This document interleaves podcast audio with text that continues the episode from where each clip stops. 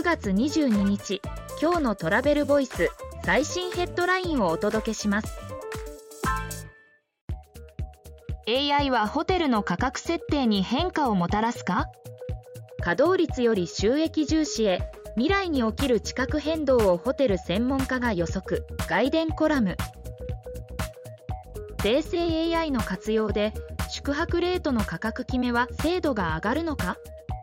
ホテル業界への人工知能 AI 導入の効果を考察する記事。次のニュースです。米アナハイム大谷選手の効果で日本人旅行者が増加。滞在日数も増加。新たなスポーツツーリズムのハブに。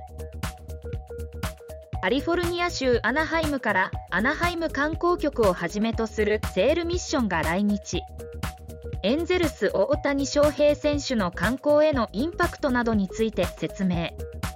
新たなスポーツツーリズムの推進に意欲を見せる。次のニュースです。ジャパンツーリズムアワード2024発表。最優秀賞は沿線丸ごとホテル。駅と地域をつないだ世界観。課題を価値に転換。第7回ジャパンツーリズムアワードの国土交通大臣賞に沿線丸ごと社の過疎高齢地域での沿線丸ごとホテルプロジェクト。地域課題を顧客価値へと転換し魅力につなげている点が高く評価された。観光庁長官賞は3団体持続可能な観光賞は2団体。審査委員特別賞は10団体が受賞。次のニュースです。スペインで Future Travel Summit 開催。スタートアップが投資家や企業と出会う場に10月開催。PR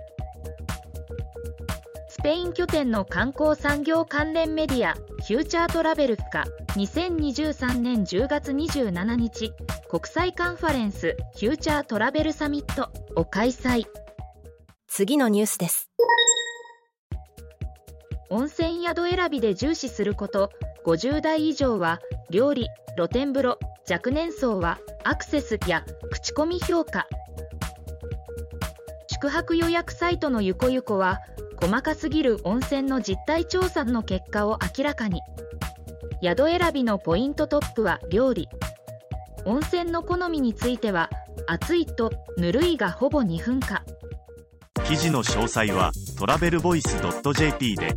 ではまた明日。